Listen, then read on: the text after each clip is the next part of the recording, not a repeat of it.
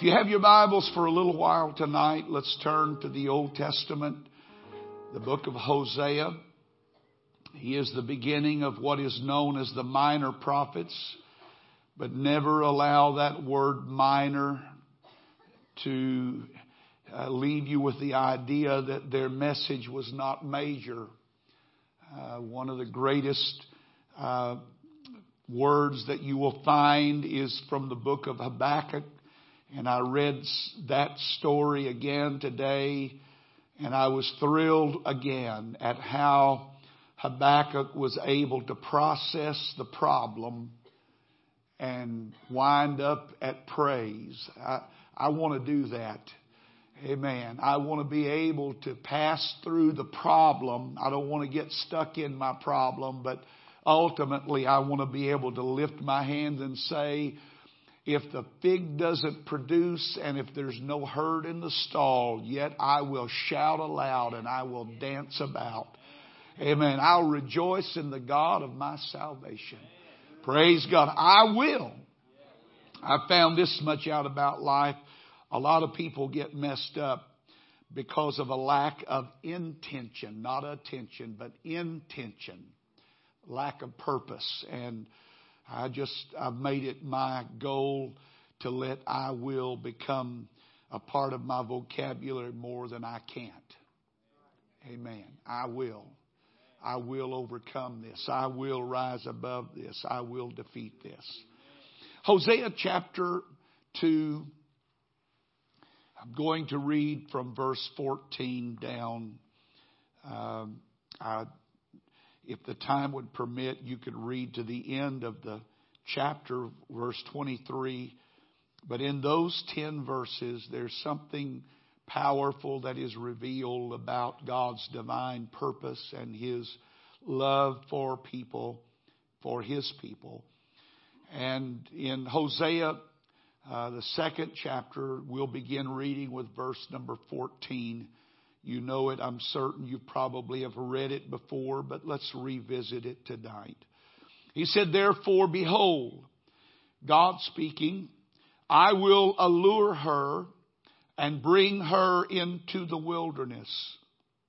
Speaking of Hosea's wife, which was a type of Israel that was in a terrible place at this time.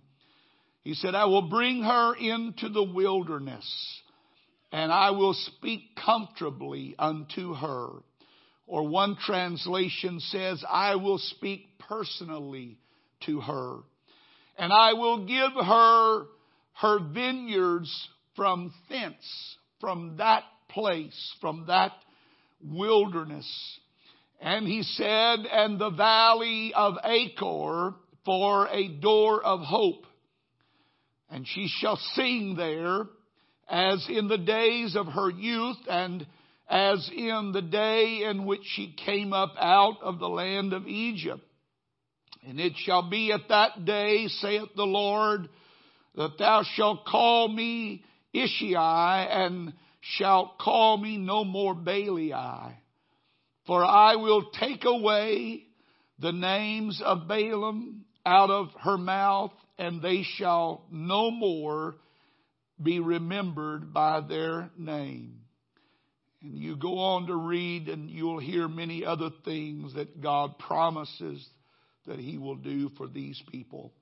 I want to go back to verse number 15 and I want to in particular draw your attention to the middle part of the verse where even though he does not say I will, it is inferred from the beginning of the verse but he said, I will give the valley of Achor for a door of hope.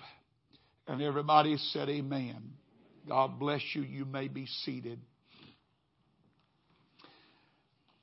So many times when I come to the Word of God and I, I'm, I'm trying to grasp what the Lord is speaking to me so I can pass it along to you, I fail to uh, get hold of it, if that's a proper way of putting it.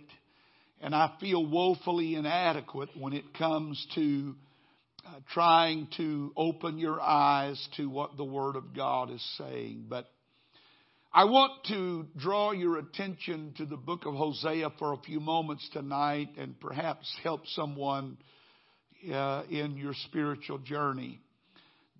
Uh, this was not the best of times for Israel. As a matter of fact, they were in a very embarrassing situation. Their life, their relationship to God, uh, it was in a deplorable condition. They uh, they were unfaithful. They had turned their back on God, and they had uh, forsaken His law and His way, and they had. I, I hate to use the term, but it is the term that even the scripture indicates that they had prostituted themselves to other gods and they had given themselves. And so God raises up a man by the name of Hosea to come as a messenger for them during this very difficult and troubling time.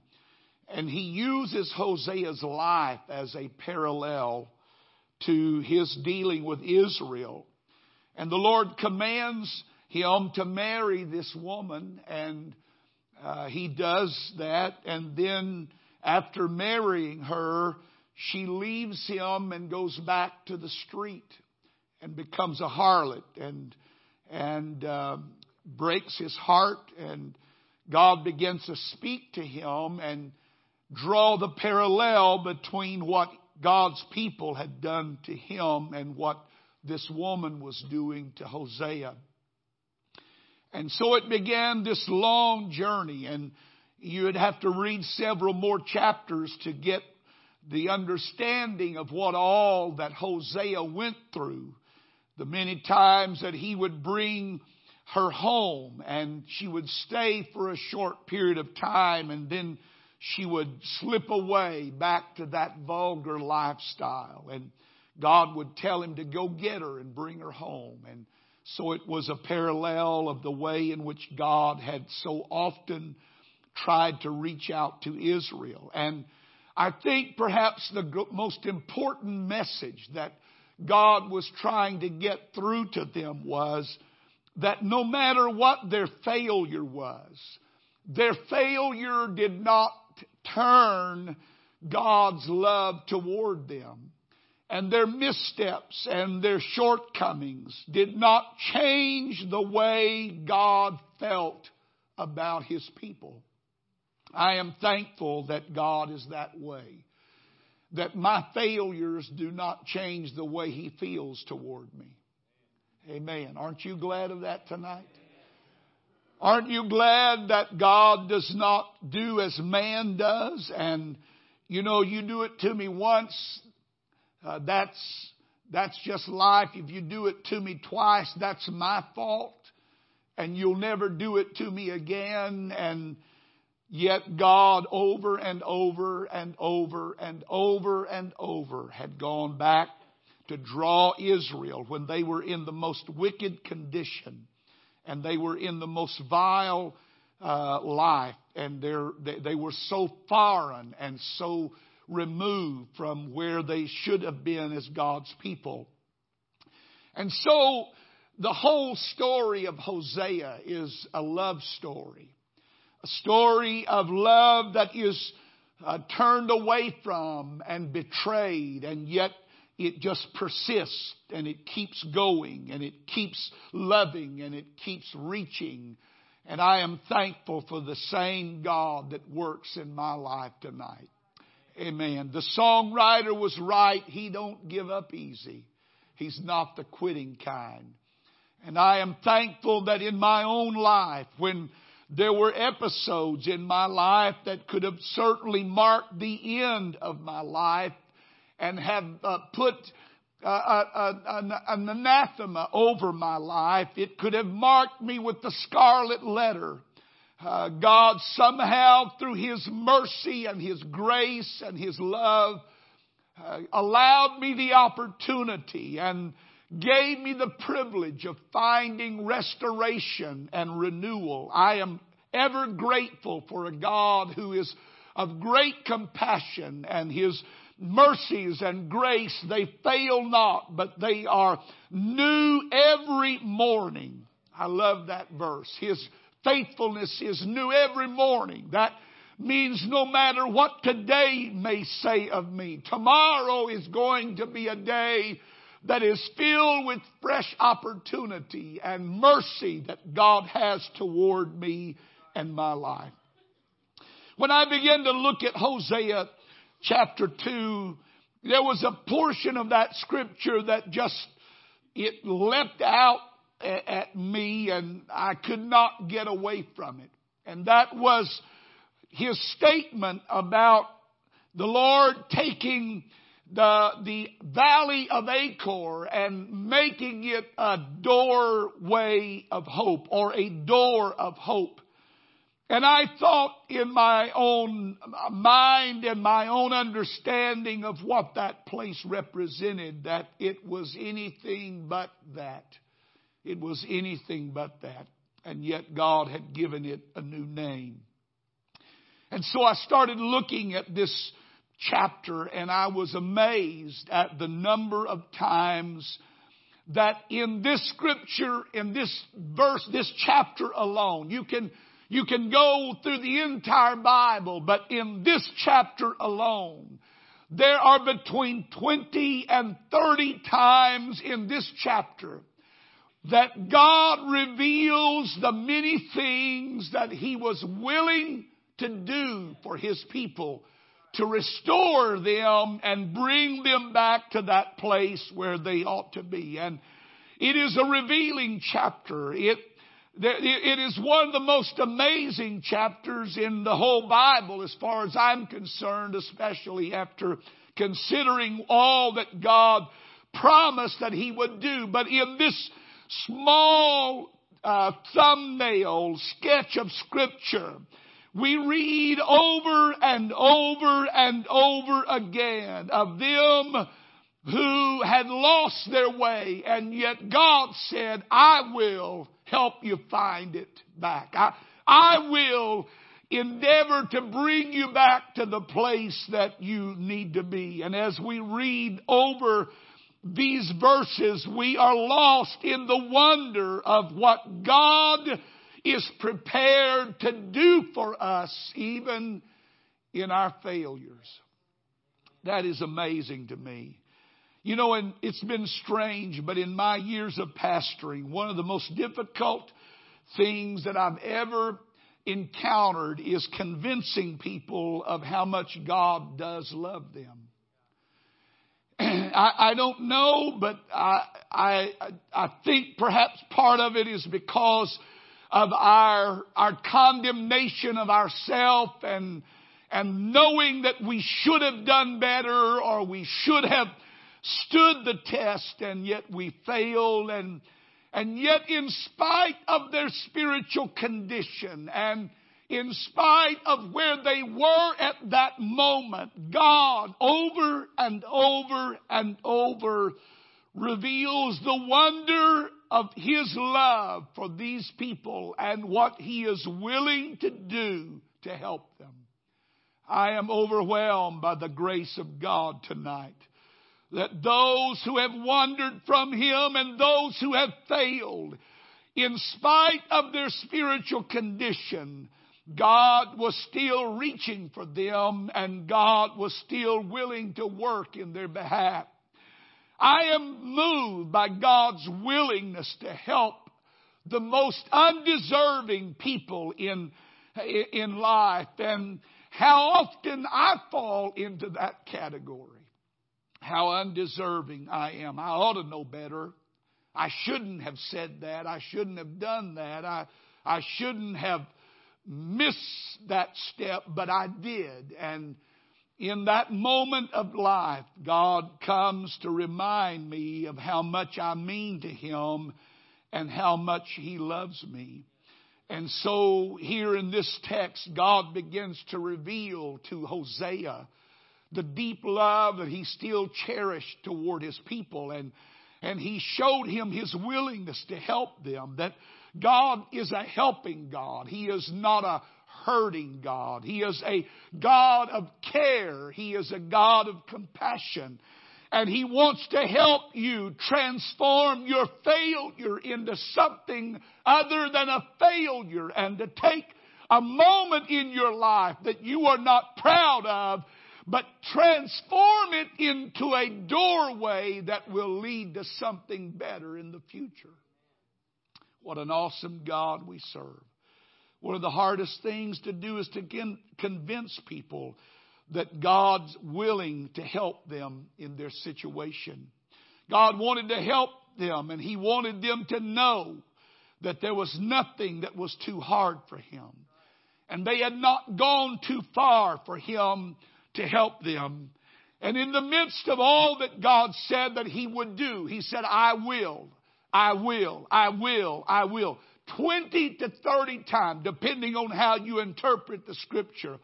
But in 10 verses, 20 to 30 times in 10 verses, God said, I will, I will. Now, I'm not real smart, but I'm smart enough to know that if somebody says that much to me that often, then evidently I need to sit up and pay attention because there's something to what they're having to say.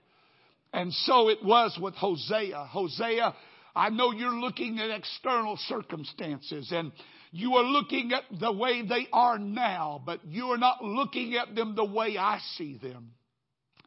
I'm glad that God does not look at us the way we see each other. Amen. And so God reminded him of what he was willing to do. I will. I will allure her and I will bring her into the wilderness. What a strange word to use for someone who had been so unfaithful and untrue. But it is a word of endearment. It is a word of tenderness. It was not a mean or vicious word. It was not God with a sledgehammer saying, okay, come on, we got to take a trip to the, to, to, to the woodshed because I need to teach you some things about your life and your failure. But he said, I'm going to allure you. It, it leaves the impression of someone who is wooing another person. And, and, and if you, uh, you understand the context of that, it simply seems to uh, mean that God was either overlooking or ignoring what they were doing or what they were, and He was not doing anything of that nature. He was just letting His love for His people speak to Him. I will allure her and I will, I will bring her into the wilderness and I will speak personally to her in that situation. And he said, and I will give her vineyards in that place. I will cause her to be fruitful again. I will cause her to flourish again. Her life has been barren and void of anything worthwhile and meaningful. But God said, I'm going to cause her to be able to produce fruit again. There's going to be a purpose in her life. And then he said, I'm going to give her a door of hope in the valley of Achor. And man, when he said that, it was like somebody took a sledgehammer and drove a 16 penny nail right through their heart because all Israel knew what Achor was. Achor was the valley outside of Jericho, between Jericho and Ai, where Israel had found themselves many, many years before on their way into the promised land. They had made their journey through the wilderness. They had come to the city of Jericho. And without being properly arrayed for battle and without having the proper equipment for war, God gave them a simple thing to do. March around the walls of Jericho seven times and on the seventh day march seven times. And when you get to that seventh time, lift up your voice and shout. And God said, I will take care of the rest. And so Israel did just that. And when they shouted unto the Lord, the walls fell down and they went in and took the city of Jericho. And that was the beginning. They were so intoxicated on that victory, they did like a lot of other people do. When you've had a great victory, they forgot to pray about the next thing coming up. And so they move a little further into the promised land to this little community called Ai. And they sent out spies and they saw it was a small place. It doesn't take a lot. We don't even need to worry God over this. We got this covered. We can handle this. And so they march off to Ai and they, they are utterly defeated by this inferior people. And they were not only embarrassed and humiliated, but they were all of a sudden fearful. If this small community of people can overcome us, what does that say about the rest of our journey? And then it was revealed to them the reason for your failure is because there's sin in the camp. And lo and behold, when it all came to be known, Achan, in a moment of, uh, of carnality and a moment of fleshly lust and desire, had taken something that God had forbid him to have. And that was the spoil of Jericho because Jericho belonged to God. It's a, it is a type of the tithe.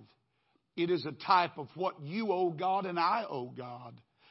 And, and Achan, he didn't think anybody would know anything about it. And so he took what had been promised and set aside for God. This was God's spoil. This was Israel saying to God that our victory in this land is going to be through you and by you. And Jericho belongs to God. And Achan took the forbidden things and hid them in his a wedge of gold and a Babylonian garment. And, and judgment came because he partook of what was not for him to partake of. It's a dangerous thing to hold on to what God's in your life. Amen. Did you hear me? It's a dangerous thing to hold on to what's God's in your life. And so, judgment. And from that moment on, that valley, the, the memory of that horrible embarrassment was so etched in their mind that they would never forget what happened that day. They passed it along to their children. Although they had been confident and sure of themselves, now Achor stood symbolically in their mind as the most embarrassing defeat that they had ever suffered.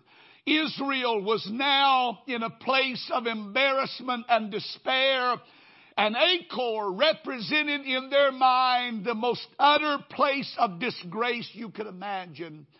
Hosea in, in the Hebrew, he literally translates it a dale of trouble.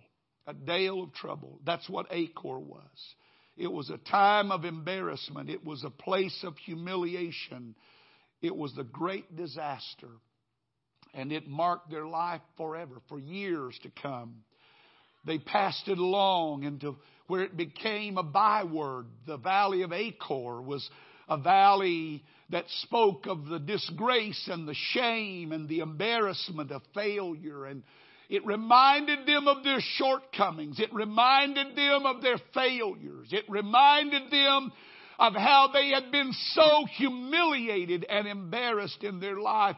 And all of these years it had hung over their head like a heavy cloud and a, a dark mist until finally God said, you know what, enough of that. Amen. Enough of that. And God speaks to Hosea and said, I want you to tell them what I'm going to do for them. I'm going to take that valley of Achor I'm going to take that place of embarrassment and shame and humiliation and I'm going to transform it into a door.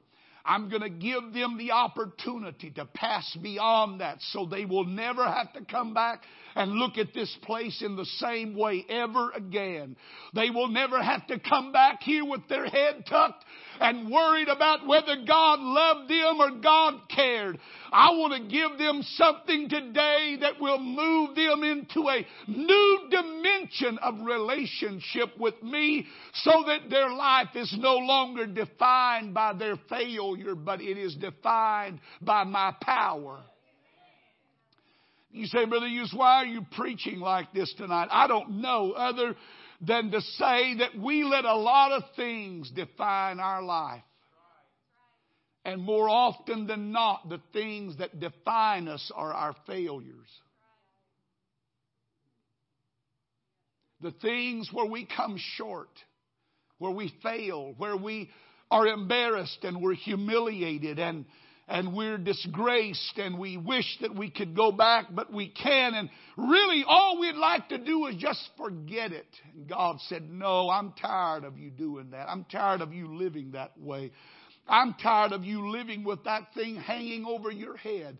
It's time for a transformation. It's time for you to understand that as far as God is concerned, this place should no longer be a burden to you, but it should become a place of blessing to you. That in this place where you failed, you can take that and let God transform your failure and now it becomes a doorway. It ushers you into a new kind of relationship with God. And my, what God revealed to them, it is so mind boggling. I don't even know how to describe it to you from what God began to speak to them, what He wanted to do for them in that place of embarrassment. And I believe God wants to do the same for you and I tonight. Because too many of us are letting something that happened maybe yesterday or maybe a long time ago still define who we are.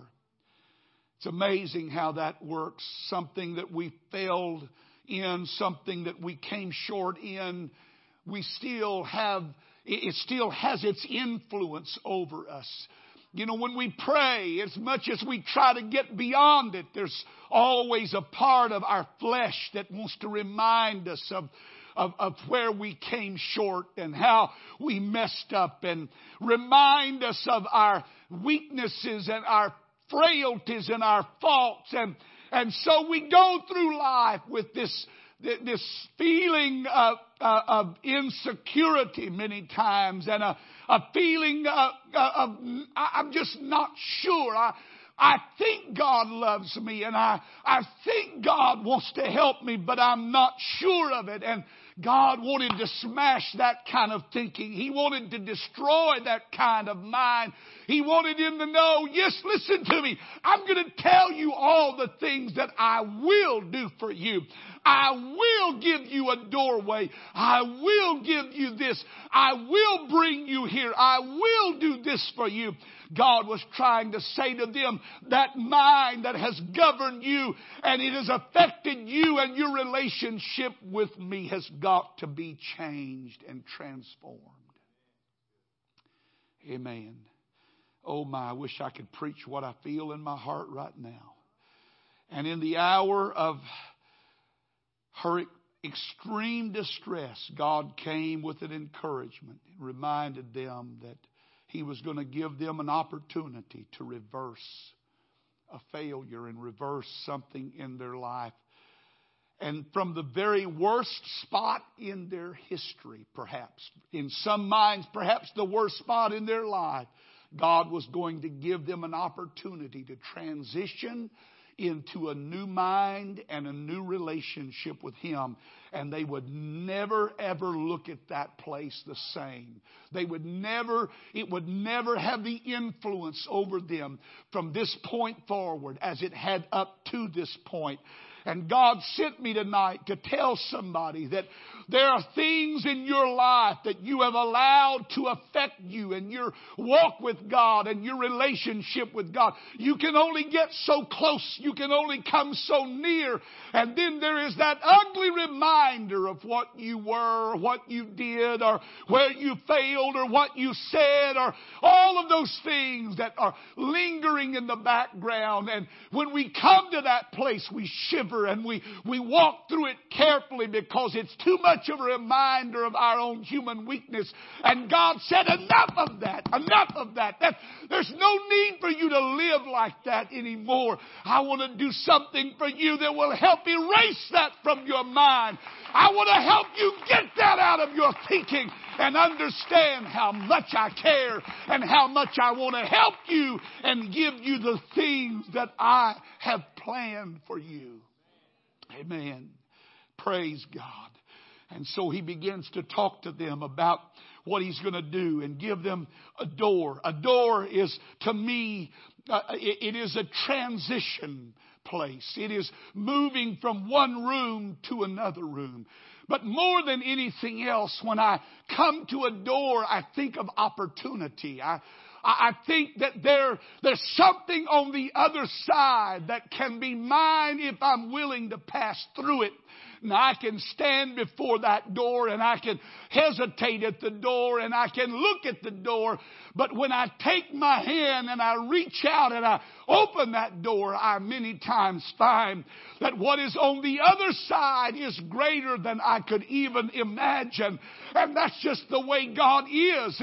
What He's doing for me now is nothing compared to what He wants to do for me.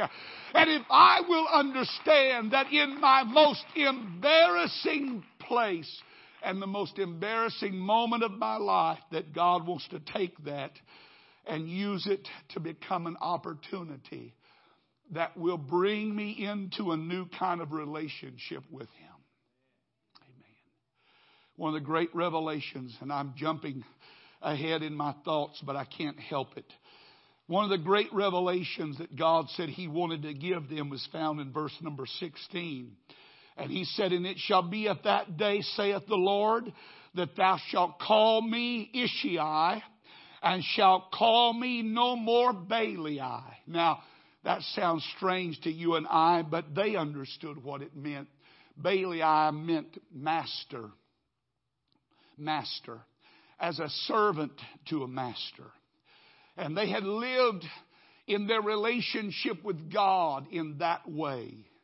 They had lived for him, but sometimes they had lived for him begrudgingly, or they had lived for him out of fear. They had lived for him out of dread of what he would do if they stepped out of line. And so all of their life, everything that they had done had been built upon a relationship of fear. Oh, they didn't miss church. They wouldn't backslide because they were afraid to backslide. They, they were, they were not going to miss church for anything, but they really didn't know the kind of God that they were serving. They thought He was one to be feared and tremble at and, and one to walk around very carefully and, and you've got to be, you, you've got to be cautious as a servant would with a master. But God said, I want to transform your relationship. I want to transform your mind so that the way you look at me and the way you feel toward me is not one of fear, but one of love. And he said, I want you, I'm going to do a work in your life and I'm going to transform what you call me. You're not going to call me master anymore, but you're going to call me Ishi, which means husband. A relationship of, of, of love and compassion and mercy. God said, that's what I want to do to your mind. I want to transform the way you think about me. I'm, I do not want you to serve me just out of fear. I want you to serve me because because you love me. I want you to love me because of what I do for you, and I want you to understand that that's the way I feel about you. And it's amazing how many people live for God out of fear. They're terrified if they don't do this or they don't do that, they're going to go to hell. And you may. I'm not saying don't live like that. You may. But that's a terrible way to live. You know, my wife and I have been married for 40 something years. 43? No, you're not even going to give me a number. 41.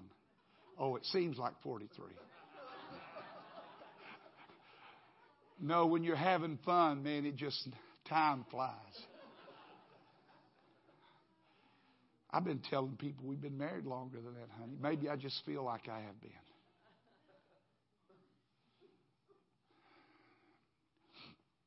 We have a marriage certificate, believe it or not.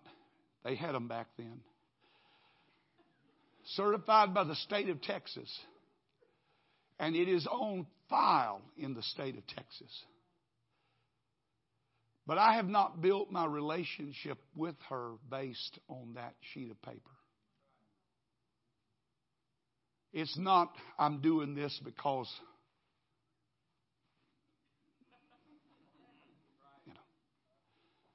I do it because of something much deeper and much more important. Because I love her. And the sad thing is, there's a lot of people that have some kind of relationship with God, but it's not the kind that He wants them to have. They serve Him, but they serve Him out of obligation or they serve Him out of fear or it's like a marriage certificate. Well, you know, I'm married. It proves that I am. If that's the only thing that proves that I am married, I have missed something along the way.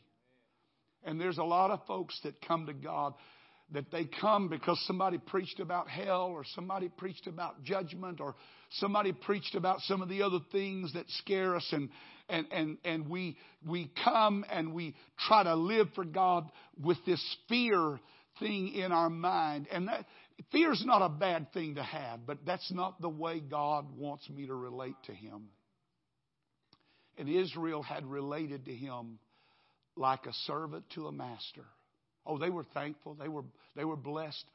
But that's not the way God wanted them to feel toward Him. He wanted there to be a relationship like a husband and a wife and a love that you do it because you love me, not because you have to. You do it because you love me, not because if you don't do it, something will happen. And he said, I'm going to give you an opportunity in this vale of embarrassment, this place of humiliation to transform something in your life. I'm going to give you a door that will bring you into a new relationship with me. It's going to bring you into a new understanding of who I am and what I want to be in your life. I don't want to be somebody you just call on on Sunday and that you worship on Wednesday night. I want to be somebody that you wake up with in the morning and on Saturday morning, I'm still with you. I want to be the kind of relationship that no matter where the day takes you, you know that I'm there with you, always walking with you, always a part of your life. Amen. The promise of a way, a door. It didn't look like that, but God said, I can take it and make it work. The worst place in your life, God can give you the greatest victory and a transition in your thinking and in your mind to where you will no longer look at him the way you used to look at him, but you grow up in him. Amen. Growing up in him. With God, there's that love that is beyond comprehension. But sometimes we fail to see that because of the legislation of the law and, and all of the things that we're supposed to do. And, and so a lot of people live their life regulated by what they can do and by what they can't do. And I, I'm here to tell you tonight that my wife does not love me because I have to do those things. She loves me because I love to do those things. There is a vast difference.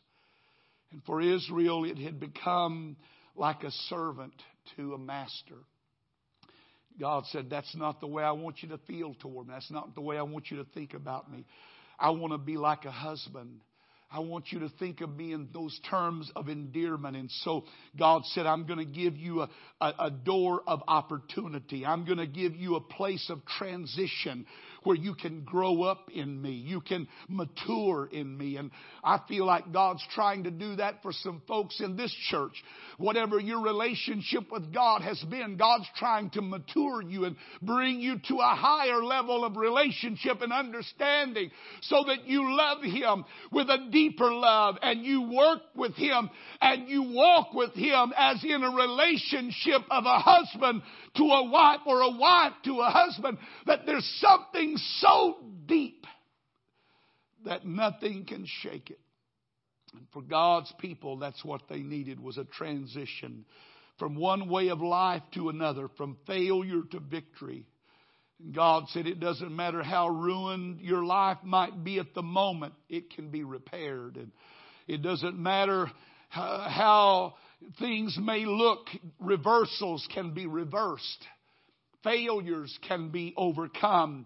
Sad records can be erased, uh, erased and rewritten. And God promised that He would make a doorway out of a dale of embarrassment and a dale of doom.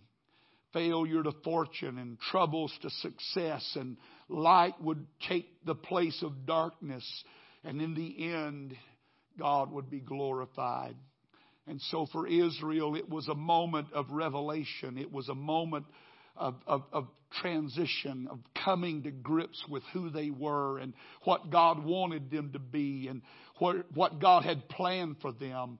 They would never enjoy it as long as they kept living like they were living. It would always be this stiff arm relationship. And God said, That's not how I want to know you, and that's not how I want you to know me. I want there to be a closeness and a, a bond of love like a husband and a wife. Amen. And so that door became an opportunity. It was an opportunity for peace. He said, I will allure her. I will speak to her comfortably. That was something that they had not heard much of as a, as a prostitute on the street. Gomer had not heard very many kind and tender words. She had been bought for the cheapest price and she had sold her life to the lowest bidder and now she was hearing a voice that was speaking tenderly to her and wooing her and wanting to do good things to her. And God said, that's what that doorway represents. It represents moving into a relationship of peace with me that passeth all understanding.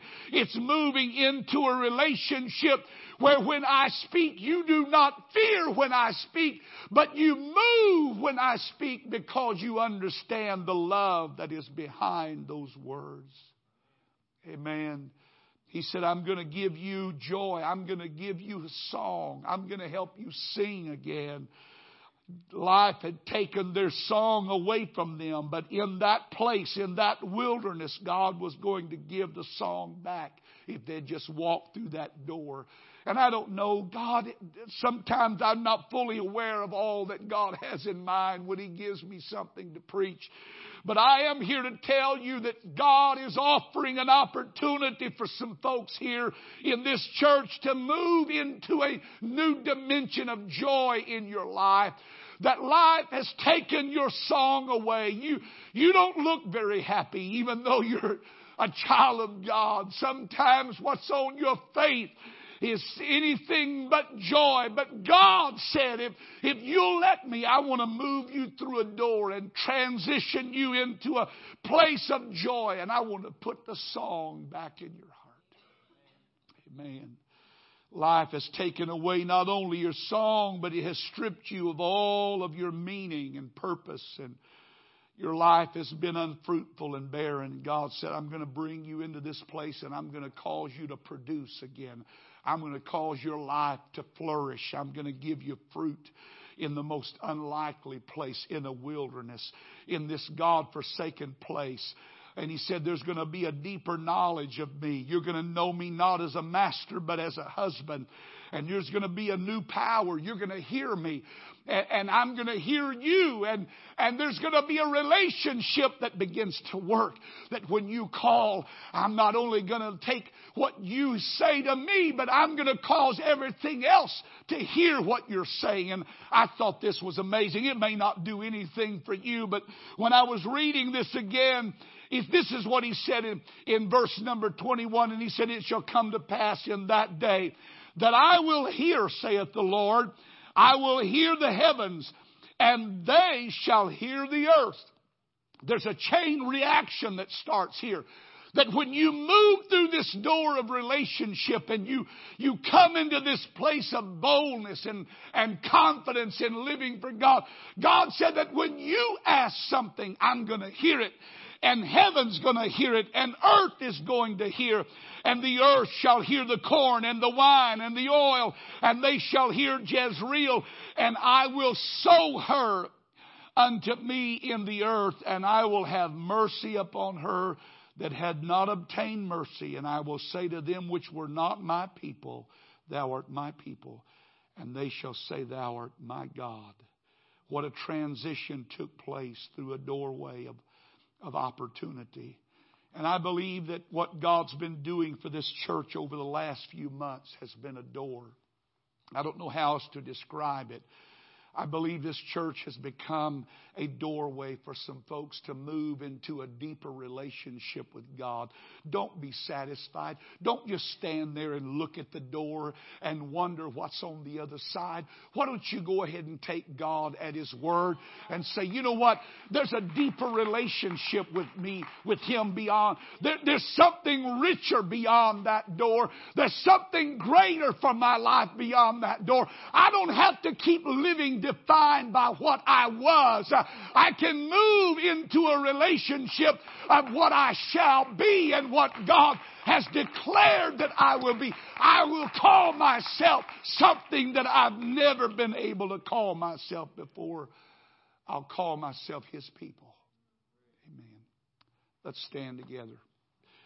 God help us tonight. The door that's been opened, a doorway of possibility and privilege a doorway that leads to great blessing and great mercy. And all you've got to do is just go through it, just walk through it. There's a deeper walk, there's a deeper relationship.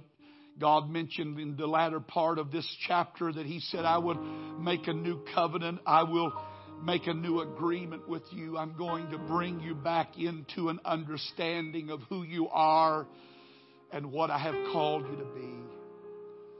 It's just beyond the door. Amen. What, what's the song? Beyond the open door is a new and fresh anointing. Beyond the open door, there's something that awaits me. There's, there's a blessing. There's a removal of a stigma from my life. There's, there's this removal of my fa- this failure that has marked me and this place that I keep coming back to in my life. It didn't matter where you went at some point or other in Israel, you were going to have to go through the valley of Achor. And yet God said, I'm going to do something for you if you'll let me. I will if you'll let me. I'm going to help you. I'm going to bring you to a door. I'm going to give you an opportunity to transition into a new relationship. Oh God, help us tonight to make that move. Help us, God, to not hesitate before that door, that opportunity, to move into a new relationship with Him, to move into a deeper understanding of Him. His love for me, His compassions for me, His care for me, what He has purposed for me, what He has planned for me just beyond the open door. Anybody here hungry to go a little deeper? Amen. Is there anybody here tonight that's hungry to go a little deeper? Anybody here that's desirous to draw a little closer to Him? Amen. Amen. Would you just, I, I know we don't usually do this on Wednesday night, but I want us, if you, if you really hunger to go a little deeper, and you feel like God's been talking to you, and there's some things in your life that you'd like to lay down or, or, or lay aside or overcome, why don't you just slip out and come and stand here with me at this altar at the end of this service? Amen. Beyond the open door, there's a new and fresh anointing. Amen.